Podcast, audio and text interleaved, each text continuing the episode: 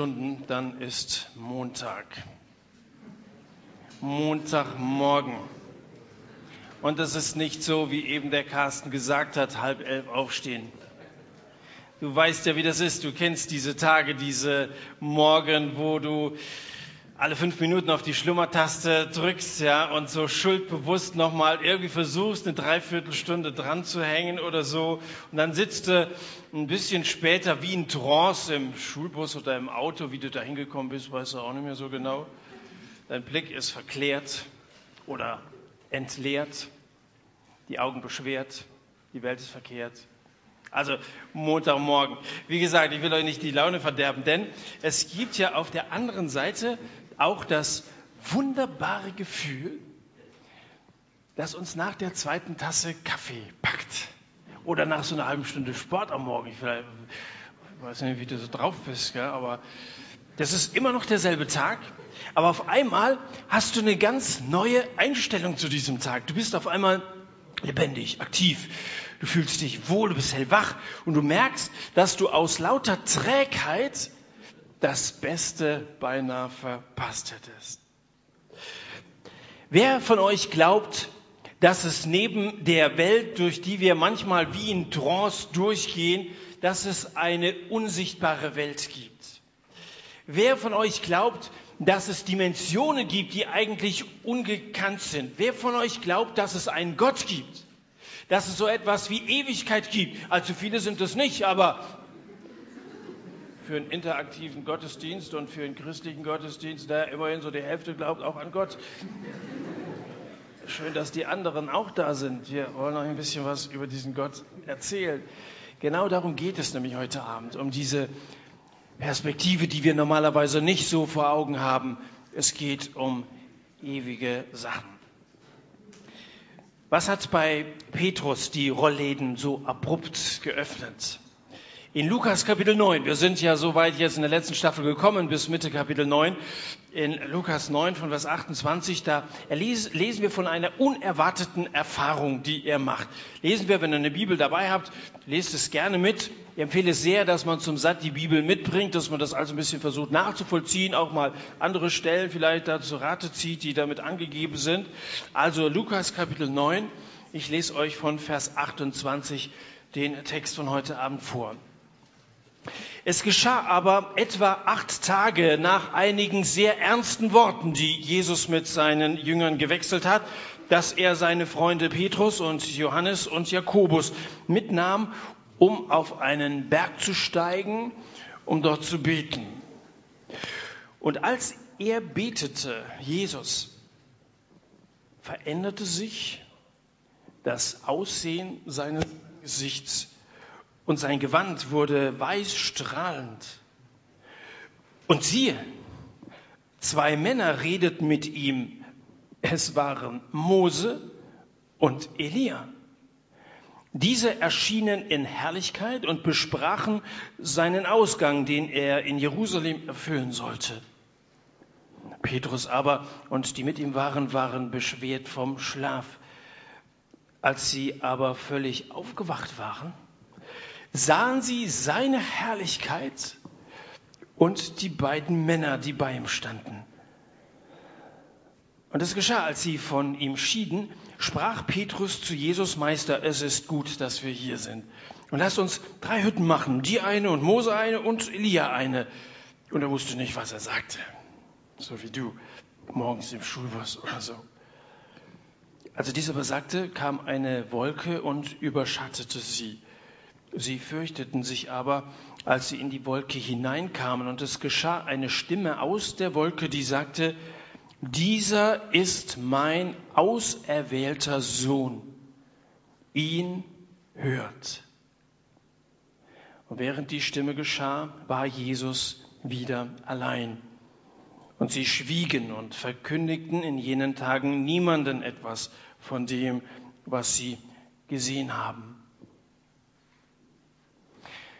Ein reales Licht aus der Herrlichkeit Gottes dringt in das Zimmer von Petrus ein.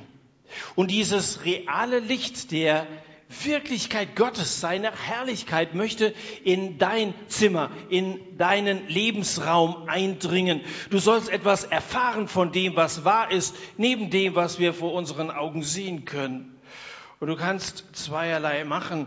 Du kannst auf die und jene Weise darauf reagieren. Du kannst entweder dich noch fester in deine warme Decke eines selbstzufriedenen Christentums einhüllen, mal noch ein paar Minuten rausholen oder noch ein paar, ein paar Jahre oder so. Oder du kannst dich wachrütteln lassen von der Realität Gottes. Dieser Text, den wir gerade gelesen haben, der ist wie ein guter Film. Der Höhepunkt kommt zum Schluss. Der Höhepunkt ist Vers 36. Da steht, es war dann Jesus allein. Matthäus sagt es so, sie sahen niemand mehr außer Jesus allein. Nach allem, was sie gesehen haben, und das war ja gewaltig, sie haben Mose gesehen. Den haben die da noch nie gesehen. Und die haben Elia gesehen. Ich dachte, die sind schon längst gestorben. Gell? Die haben diese beiden großen jüdischen Vertreter des Alten Testamentes, des Gesetzes und der Propheten gesehen, leibhaftig vor ihren Augen, ein Steinwurf entfernt oder noch weniger. Sie haben Jesus verklärt gesehen, silberne Strahlen wie elektrisches Feuer oder ich weiß nicht, wie man sich das vorstellen soll, Phosphor, Millionen von Diamanten, gewaltiges Erlebnis, was sie da auf diesem Berg hatten. Und sie haben die Stimme Gottes gehört. Und am Ende, nach all dem, was sie gesehen und gehört haben, da sehen sie Jesus alleine. Einmal, spätestens beim Sterben, werden uns alle bekannten und vertrauten Gesichter verlassen. Nur Jesus alleine wird dann bei uns, die wir seine Jünger sind, bleiben. Nur Jesus allein ist die Grundlage unseres Glaubens. Es gibt überhaupt kein Christentum, keine christlichen Gemeinden, nicht so ein Kreuz und so. Es gibt kein katholisch und evangelisch und wie wir uns alle nennen. So diese ganzen Unterschiede, das gäbe es alles nicht, wenn dieser Jesus nicht 30 Jahre über diesen Globus gegangen wäre und das Reich Gottes in diese Welt hineingetragen hätte. Jesus allein bringt uns in die Verbindung zu Gott. Vor vier Wochen, einige sind ja hier, durfte ich zu einer Zeltevangelisation für eine relativ lange Zeit, fast zwei Wochen in Oberndorf sein.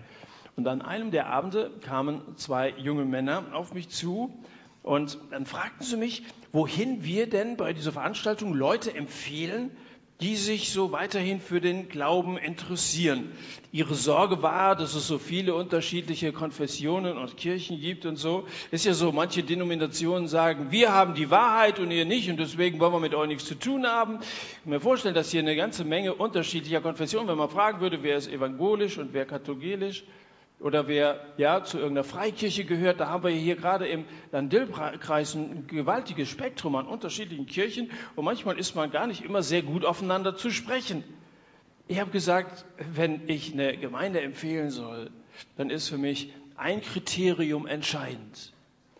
Jesus alleine soll Mittelpunkt sein, wenn das der Fall ist. Also man sollte vielleicht mal so ein paar Sonntage hingehen, man sollte mir so ein bisschen reinhören, man sollte mal ein bisschen versuchen herauszufinden, was sind denn das für eine Art von Christen? Also das ist natürlich ein sehr weites Spektrum, was wir so in der Christenheit haben. Aber wenn du merkst, es geht ihnen nichts über ihn, über Jesus, dann bist du richtig.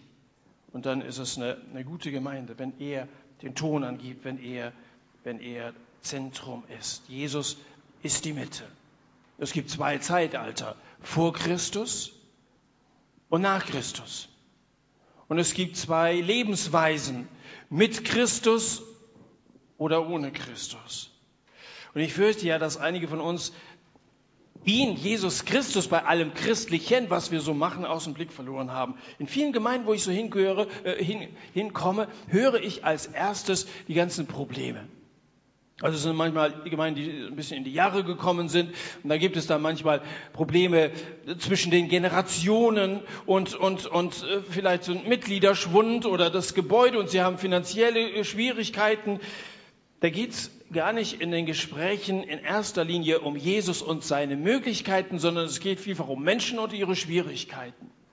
Dass es Schwierigkeiten gibt, das steht hier ganz ohne Frage. Ich will jetzt nicht, dass, so wie ich jetzt hier ein bisschen erhöht, dass wir also nicht mehr mit beiden Beinen auf dem Boden sind, sondern irgendwie so da rumschweben und nur noch irgendwie nur noch von Jesus reden.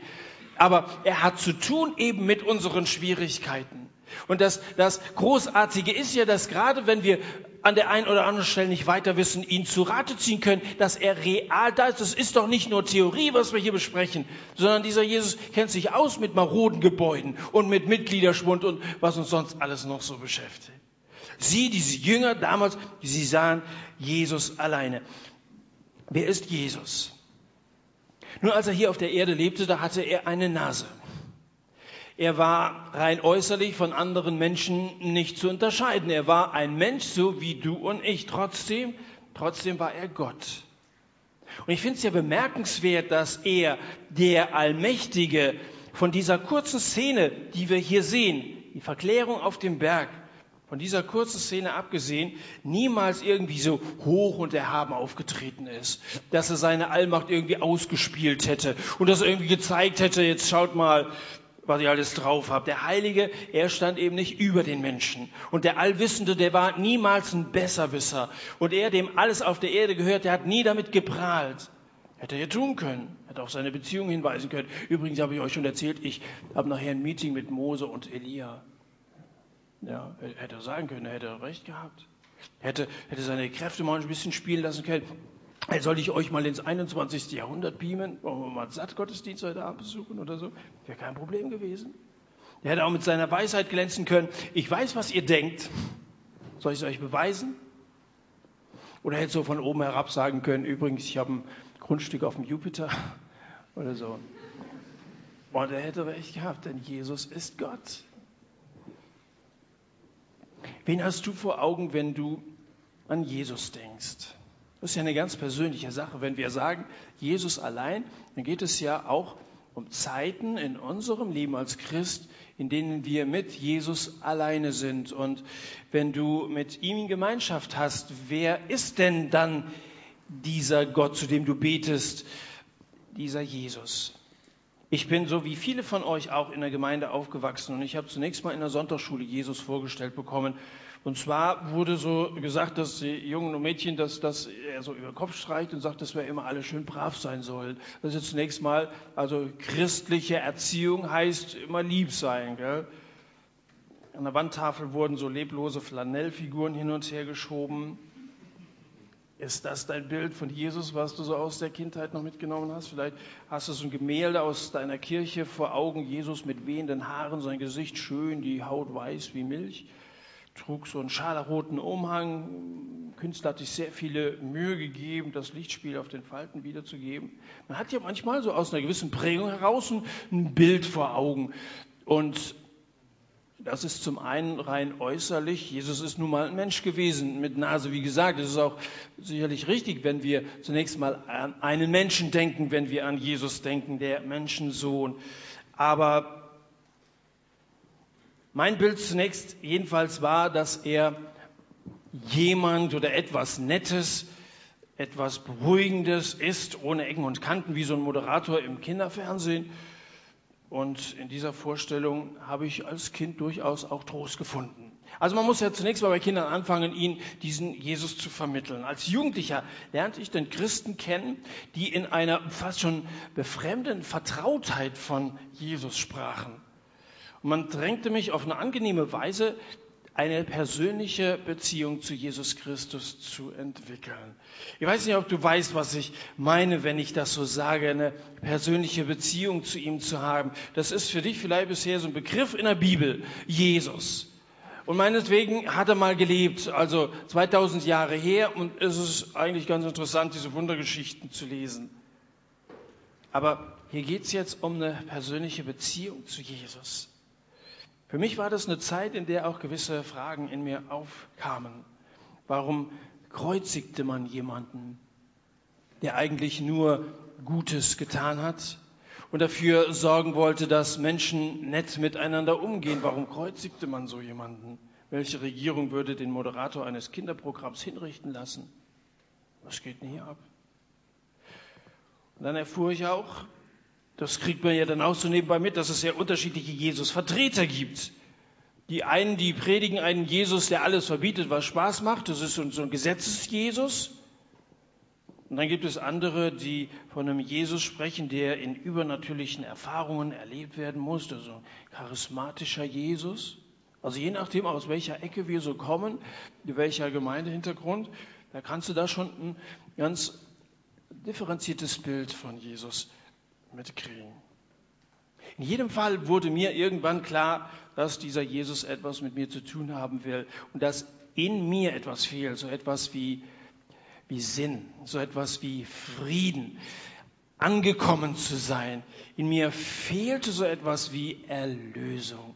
Und als ich das gefunden habe, da wurden mir innerlich sozusagen die Augen geöffnet für die Wirklichkeit. Ich habe irgendwann mal, das ist ja unglaublich lange her, das Licht der Welt erblickt. Könnt ihr euch kaum daran erinnern, da war die Welt noch schwarz-weiß, das sieht man auf den alten Fotos. Ähm, aber als ich mich bekehrt habe, da habe ich das Licht der unsichtbaren Welt erblickt. Das war eine völlig neue Dimension, die sich mir erschlossen hat, die man auch gar nicht so richtig erklären kann, wenn du noch vor diesem Schritt stehst. Ich kann es dir nicht erklären, außer dass ich dir sage, tu diesen Schritt und versuch selber, also diese Erlösung für dich in Anspruch zu nehmen. Was heißt versuche? Es ist ja keine Leistung, die von dir ausgeht, sondern tu diesen Schritt und du wirst sehen. Aber ich will was sagen, ich bin so froh, dass ich, dass ich heute selber ein Jesus-Vertreter in Anführungszeichen sein darf. Einer, der ihn predigen darf. Das ist, das ist kein Beruf, das ist das Beste, wozu man sich im Leben einlassen kann. Aber ich will zu diesen Jesus-Vertretern so allgemein, wie gesagt, es gibt verschiedene, mal was sagen. Auf dem Berg erscheint Mose. Und ich glaube, dieser Mose macht grundsätzlich Eindruck auf diese werksgerechten Christen, die sagen immer, du musst, du musst, du musst, du musst. Also das ist durch viele Konfessionen durch. Das ist jetzt nicht nur irgendwie so eine, so eine ganz rechts ausgerichtete kleine Gruppe oder so. Das fängt schon, der katholischen Kirche sagt es nicht weiter, aber da legt man viel Wert auf die Werke. Du musst dieses und die. Und ich glaube, dieser Mose hat Eindruck auf diese Leute gemacht, auf solche, die auf das Gesetz pochen. Und dieser Elia, das ist der Prophet im Alten Testament gewesen. Also wenn Sie an Propheten gedacht haben, dann an diesen Gottesmann Elia. Der mag Eindruck machen auf die Schwärmerischen unter den Jesus-Vertretern. Erinnere dich nochmal an den Text, den wir vorhin gelesen haben. Am Ende sind beide weg. Denn es geht nicht darum, gesetzlich zu sein. Und es geht nicht darum, schwärmerisch zu sein, sondern es geht um Jesus allein. Es geht nicht um Aktionen. Du wirst nicht gerettet um deine, um deine Aktivitäten willen. Es geht nicht um Visionen. Du bist nicht näher bei Gott, wenn du, wenn du irgendwie in Träumen den Eindruck hast, dass Gott zu dir besonders redet oder so. Es geht um Jesus allein. Johannes, der hier mit dabei ist, er sieht ihn Jahrzehnte später wieder und es geht ihm ähnlich wie hier, er fällt wie tot zu seinen Füßen. dann sagt er, er legte Jesus selber seine Rechte auf mich und sprach, fürchte dich nicht, ich bin der Erste und der Letzte und der Lebendige und ich war tot und siehe, ich bin lebendig von Ewigkeit zu Ewigkeit. Jesus ist der Erste, mit ihm fängt alles an. Jesus ist der Letzte, Jesus ist der Lebendige und er will nicht nur dein Anfang sein, eben nicht nur der Erste. Vielleicht hast du dich mal irgendwann bekehrt, mal eine ganze Sache mit Jesus gemacht. Und er will auch nicht nur der Letzte sein, dass du am Ende irgendwie gut in den Himmel kommst oder so. Also am Anfang war er wichtig und am Ende hoffe ich auch, dass ich dann irgendwie am Ziel ankomme. Nein, er ist auch der Lebendige. Er lebt heute. Jesus erfreut sich momentan bester Gesundheit. Der ist nicht, ist nicht mehr tot, er ist auferstanden. Er ist der Lebendige. Die Jünger in Apostelgeschichte, die ihn ja noch persönlich kennengelernt haben, die haben nur von Jesus erzählt, weil sie ihn kannten. Hier ging es eben nicht um irgendwelche Gemeindezugehörigkeiten oder so. Da ging es nur um ihn. Da ging es nicht darum, ob man FEG oder CDU wählen muss. Es ging um Jesus.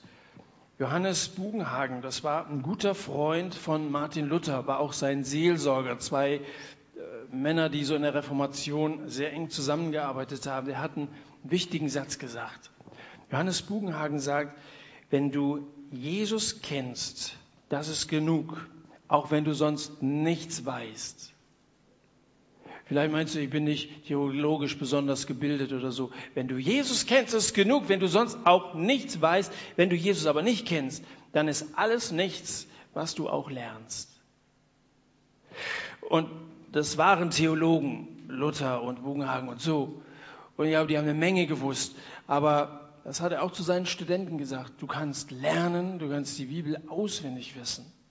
Aber wenn du Jesus nicht persönlich kennst, dann hat alles das keinen Zweck. Die Jünger hatten außer Jesus schon noch so ein paar andere Ideen. Mit Jesus könnte man reich werden, zumindest einflussreich. Sie glaubten wirklich, dass Jesus bald der neue König Israels sein würde. Das haben viele erwartet. Der große Messias, der Befreier wird kommen. Die Römer werden aus dem Land gejagt und dann er mit scharlachrotem Gewand. Wir als Jünger, wir sind vielleicht dann seine Minister.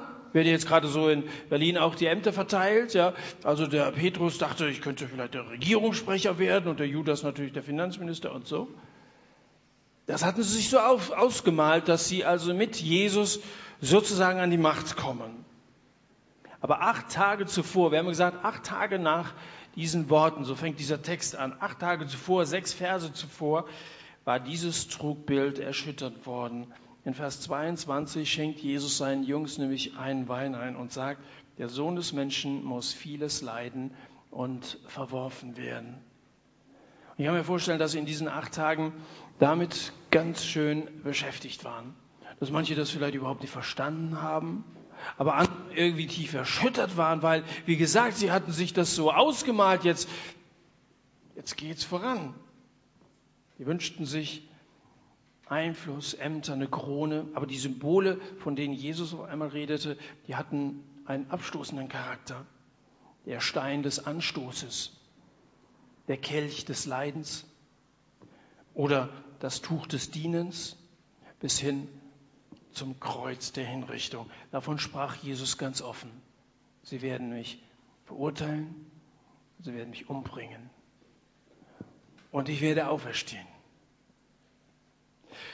Nun war Jesus mit seinen Vertrauten auf diesen Berg gekraxelt. In Matthäus heißt es ein hoher Berg gewesen. Die haben einen ganzen Weg zurückgelegt. Ob sie da geschwiegen haben, immer noch darüber nachgedacht, was heißt das, ich werde nach Jerusalem gehen und da ist dann alles zu Ende. Weißt, wenn du die Welt nicht mehr verstehst, dann wendest du dich am besten mal von ihr ab und wendest dich Gott zu. Und damit meine ich jetzt nicht so ein, so ein formelles Beten. Beten, wir falten jetzt mal alle die Hände und beten mal kurz die Augen zu. Wenn ihr irgendwo im, bei McDonalds nachher, vorm Essen vielleicht, ich weiß nicht, ob ihr das da macht, zählt mal kurz bis drei, möglich bis zwei, das reicht auch. Oder lässt eine Serviette runterfallen und in der Zeit oder so. Man kann das ja ganz unauffällig machen. Mit Beten meine ich, dass du eine Begegnung mit Gott hast. Beten ohne eine Zuwendung zu Gott ist eine müde Angelegenheit. Suche einmal Gott im Gebet. Suche, bis dass du ihn gefunden hast. Petrus, Johannes, Jakobus machte Beten zu dieser Zeit immer ein bisschen müde. Oben auf dem Berg angekommen, machten sie keine Gebetsgemeinschaft, sondern es sich auf den Felsen bequem. Und dann schliefen sie erstmal eine Runde. Jesus betet allein und die Jünger pennen ein. Jesus hat vor Augen, dass er nach Jerusalem ziehen muss und die Jünger ziehen es vor, die Augen zu schließen. Selbst als seine Hinrichtung greifbar nahe gekommen war, schlafen genau diese drei, nimmt er mit im Garten Gethsemane, schlafen genau diese drei beim Beten ein, während Jesus im Gebet ringt. Wie gerne hätte Jesus in, seinen schwersten Stunden, die er nun mal hier auf der Erde hatte, mit seinen Freunden zusammen geredet und gebetet. Wie gerne würde Jesus mit dir Zeit verbringen, morgen am Montag. Er würde gerne Zeit mit dir verbringen. Und manchmal schlafen wir einfach nur, weil wir irgendwie den Hintern nicht rauskriegen und weil wir das alles so als unreal einstufen. Den Jüngern fehlte das Verständnis, es fehlte die Standhaftigkeit. Sie fanden Gott nicht, weil sie nicht gesucht haben. Und sie fanden nicht einmal, dass das wichtig ist. Und weil die Apostel in Spee noch nicht so weit sind, beschließt Gott an ihrer Stelle, Mose und Elia ins Diesseits zu befördern. Da sagt er also, mein Sohn, der betet und er braucht einen Beistand. Und dann schickt er Mose und Elia, seine wichtigsten Leute, die er da im Himmel hat. Und so kommt es zum Gipfeltreffen der Verklärten. Mose und Elia diese beiden alten gottesfürchtigen Männer, die zu Lebzeiten suchten, wer Gott ist und wie Gott eigentlich aussieht. Das wollten sie gerne wissen, diese besonderen Gottessucher, die machten wichtige Erfahrungen in ihrem Leben auf dem Berg. So wie sie hier mit Jesus zusammen auf dem Berg sind, machten sie zu Lebzeiten wichtige Erfahrungen auf dem Berg, auf dem Sinai und auf dem Karmel, Mose und Elia, aber auch jenseits von diesen beiden Bergen. Mose. Mose war einer, der von Angesicht zu Angesicht mit Gott redete wie mit einem Freund, aber der immer nur hinter Gott herschauen durfte nur im Rückblick Gott sehen konnte. Er sagte, ich will dich sehen. Und dann hat Gott irgendwann gesagt, okay, dann stell dich mal da auf diesen Felsen. Weißt du übrigens, dass Jesus der Fels ist und dass er die einzige Möglichkeit ist, dass wenn wir auf ihm stehen, wir Gott erahnen, sehen können, hier auch im Leben. Stell dich auf diesen Felsen und dann kannst du mich von hinten sehen. Das ist eine Glaubenserfahrung von vielen Leuten, dass man oft nur im Nachhinein, so im Rückblick Gott erkennt, die Führung in seinem Leben erkennt. Kennst du das, dass du, wenn du irgendwie vor einem Problem standst, vor einer Entscheidung standest, dass du gar nicht wusstest, wo, wo, wie, wie soll ich mich jetzt entscheiden und dass du oft rückblickend erkannt hast, hier hat Gott mich geführt. Und dann Gott dafür loben kannst. Ich würde mich so freuen, dass wir in den nächsten Wochen viele solcher Zeugnisse hören, wo wir sagen, rückblickend, so wie Carsten uns das erzählt hat, Gott hat in meinem Leben eingegriffen. Solche Erfahrungen hat Mose gemacht. Und Elia, dieser Gottesstreiter gegen Götzendienst und Unglaube, auch er hatte diesen mächtigen Gott erfahren, und zwar in verzehrendem Feuer sogar auf eine, auf eine vernichtende Art und Weise. Und dann hat er doch erkannt, dass Gott ganz anders ist. Dass Gott radikal anders ist. Nicht in den Naturgewalten, nicht im Feuer, in Erdbeben, in Sturm zeigt Gott sein Wesen, sondern wie ein Windsäuseln. Das ist das, was Elia von Gott wahrgenommen hat. Und das ist auch eine Erfahrung, die viele gemacht haben. Gott wirkt oft nicht so gewaltig, nicht alles umstürzend, sondern leicht und belebend, wie so ein Säuseln eben. Schau auf das Unscheinbare. Schau auf Jesus, der unscheinbar als Menschensohn in diese Welt gekommen ist, über diese Welt ging. Dort ist Gott. Gottes Wirken ist unscheinbar, oft erst im Nachhinein erkennbar. Gottes Herrlichkeit ist im Himmel. Also hier auf der Erde vieles irgendwie nicht so richtig zu durchblicken. Die Herrlichkeit Gottes ist im Himmel. Auch in Bezug auf deine Erlösung. Du glaubst vielleicht, dass deine Erlösung in deinem Inneren stattfinden muss und dann vermisst du vielleicht manchmal gewisse Gefühle und du meinst, ich muss mehr Frieden haben, ich, ich muss das doch irgendwie empfinden, dass ich gerettet bin, dass ich ein Kind Gottes bin, aber ich empfinde das nicht. Mit wie vielen jungen Leuten habe ich schon gesprochen, die gesagt haben, ich, ich habe diese Sicherheit nicht und ich weiß nicht so genau, ob ich wirklich dazugehöre. Deine Gefühle sind ja gar nicht das Entscheidende, Freude, Gewissheit und so. Die Erlösung spielt sich nicht in dir, sondern im Himmel ab. Nicht in dir, im Himmel. Da ist alles geplant worden. Hier auf der Erde ist es überhaupt keine Sensation, wenn ein Sünder von seiner Schuld überführt wird und errettet wird. Wenn ich solche Bekehrungen im Zelt miterlebe, das ist doch nichts Besonderes. Da ist es manchmal ein bisschen kühl, der Samuel hat die Heizung schon ausgemacht und so weiter. Licht, nur noch diese Neonröhren da im Zelt, draußen die Grillen. Das ist nicht sehr feierlich dann bei so einer Bekehrung, bei einer Zeltevangelisation. Ich habe mich im Wald bekehrt, war ganz alleine. Das war ja, und dann kam ich zurück, da habe ich es erstmal niemandem erzählt. Ein ganzes Jahr lang habe ich das niemandem erzählt. Ich war noch ein kleiner Pimpf, heute würde ich sagen. Aber im Himmel Dagegen wird eine Bekehrung mit größtem Interesse verfolgt. Ich sage euch, es ist Freude vor den Engeln Gottes über einen Sünder, der Buße tut. Deine Erlösung stützt sich nicht auf deine Gefühle, sondern darauf, was Gott in der Ewigkeit geplant hat, durch das Leiden, den Tod seines Sohnes Jesus hier in der Welt vollbracht hat. Darauf alleine stützt sich deine Erlösung, wenn du erlöst bist oder erlöst werden willst. Solange wir auf der Erde sind, verbirgt sich Gott. Erstens, damit wir ihn suchen. Gott versteckt sich, damit wir ihn suchen. Das ist wie bei einem Versteckspiel. Das ist ein kleines Kind, das hat sich versteckt. Stell dir mal vor, du triffst so ein kleines Kind und das weint ganz jämmerlich und du fragst, was ist los? Oh, ich habe mich versteckt, aber es hat mich niemand gesucht. Gott versteckt sich. Er sagt mal zu seinem Volk in Jesaja, Ich habe mich eine Zeit lang vor euch verborgen. Warum macht denn Gott das? Dass er verborgen ist. Also wäre doch, wenn er offensichtlich auftreten würde, wäre alles klar, dann bräuchten Leute nicht zu glauben, dann wüssten sie, dass es einen Gott gibt, dann brauchen wir uns nicht erstmal da überzeugen oder so.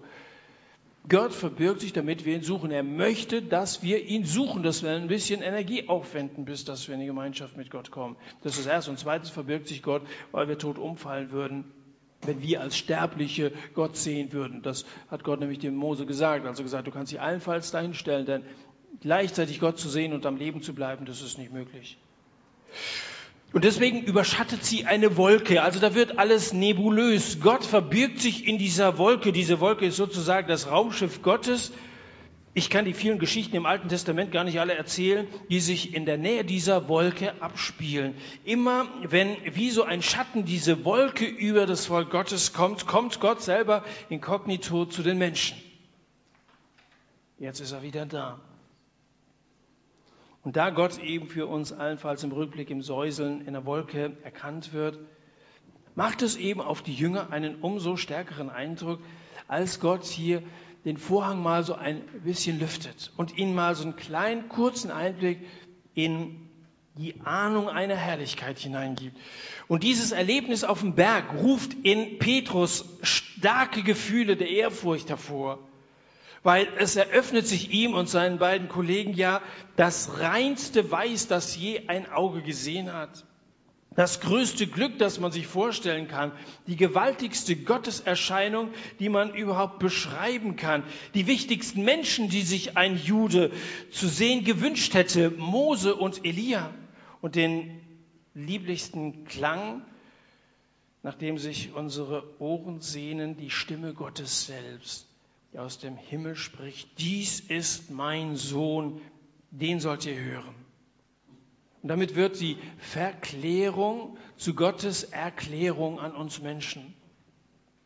Wer Gott kennen und wer Gott erfahren will, der schaue auf diesen einen, auf Christus. In seinen Worten ist Gott hörbar in seinen Taten erkennbar. Wo immer Menschen Gott suchen und spüren wollen, im Angesicht Jesu Christi ist er da. Ihr braucht nicht unbedingt auf mich zu hören, auf Markus Wesch. Ihr müsst, ihr könnt sagen, reicht mir jetzt so für das nächste halbe Jahr oder so. Ihr habt nicht mehr Anspruch auf eure Aufmerksamkeit als irgendein anderer Mensch. Hört auf Jesus. Lest sein Wort und macht euch vertraut mit dem, was Gott uns zu sagen hat. Wenn du keine anderen Bücher liest, vorhin lag hier noch ein anderes rum, dann Nimm dir dieses Buch vor. Du brauchst keine Erscheinungen aus dem Jenseits, keine Stimme aus den Wolken, wenn du auf Jesus hörst, was er durch sein Wort zu sagen hat. Petrus, du brauchst keine Hütten zu bauen. Der Vater sagt, hör auf Jesus. Es ist besser, auf Christus zu hören, seiner Lehre zu glauben und ihm zu gehorchen, als irgendwelche Kathedralen zu bauen. Zu bauen, das ist nicht wichtig, dass wir rein äußerlich uns als Christen irgendwelche Denkmäler setzen. Und Petrus, du brauchst ja auch keine Mühe zu geben und die Marter zu spielen. Er will ihnen ja dienen, dem verklärten Jesus und Mose und Elia. Es wäre besser für dich, mit Maria zu seinen Füßen zu sitzen und zuzuhören. Christus braucht weder Hütten noch Unterstützung. Alles, was er braucht, ist Zugang. Alles, was er braucht, ist Zugang.